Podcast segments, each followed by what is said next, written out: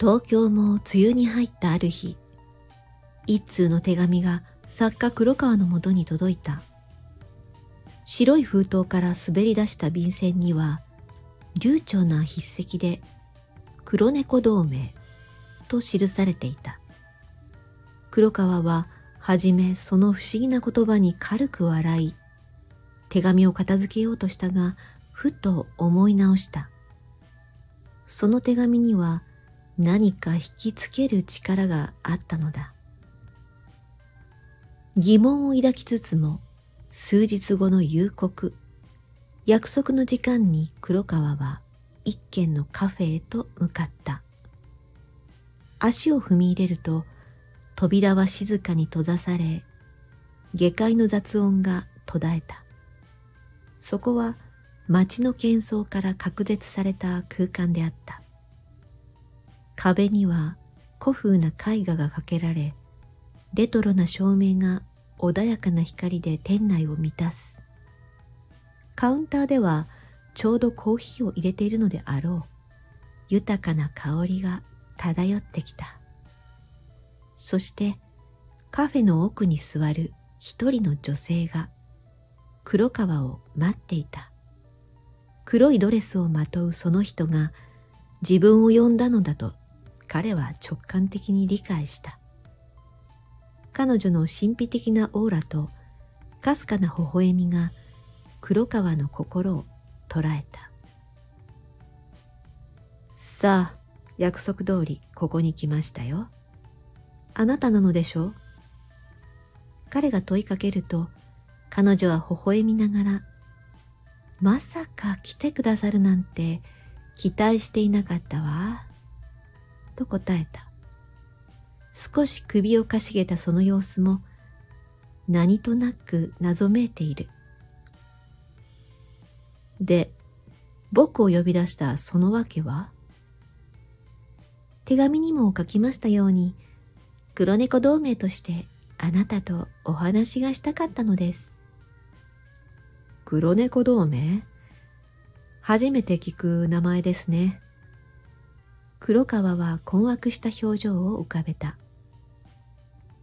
それは当然のこと。黒猫同盟は秘密結社のようなものですから、公になることはありません。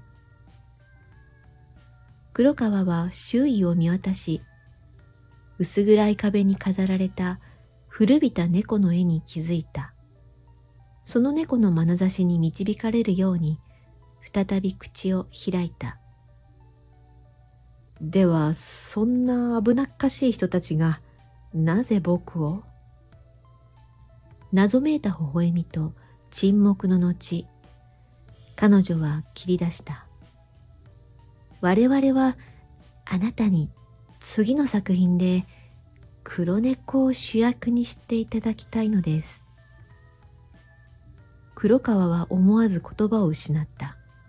そんな要望が来るとは思ってもみなかった。彼女は黒川の目をじっと見つめて言った。あなたの小説をずっと読んできました。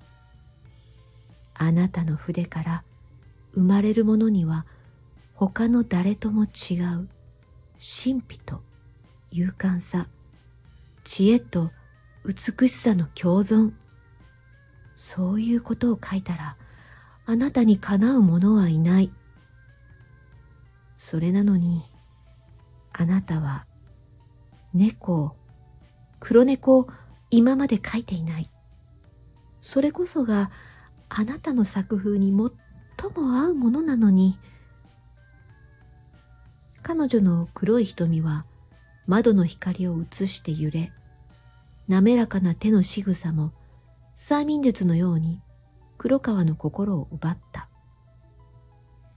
私たち黒猫同盟のメンバーは、あなたこそが黒猫、神秘と魅力の象徴、闇を恐れず、知恵と勇敢さを持つ黒猫を描き出せる作家だと考えています。はあ、面白い提案ですね。しかし、この黒猫同盟、一体どれほどのそしてどのような人々が参加しているのですか？その質問に女はにっこり微笑んだ。では、同盟のメンバーに直接会っていただきましょう。彼女の言葉が終わると同時に、窓の外から猫の鳴き声が聞こえてきた。視線を向けると、窓辺には黒猫が一列に並んでいた。そして、奥のドアがチリンとなったかと思うと、店の奥から様々な黒猫が歩み出てきた。好き勝手に歩き回る者、純真な瞳を向けてくる者、カフェの木の床は瞬く間に黒猫に占領された。さあ、あなたの新しい物語を私たち黒猫同盟一同楽しみにしておりますわ。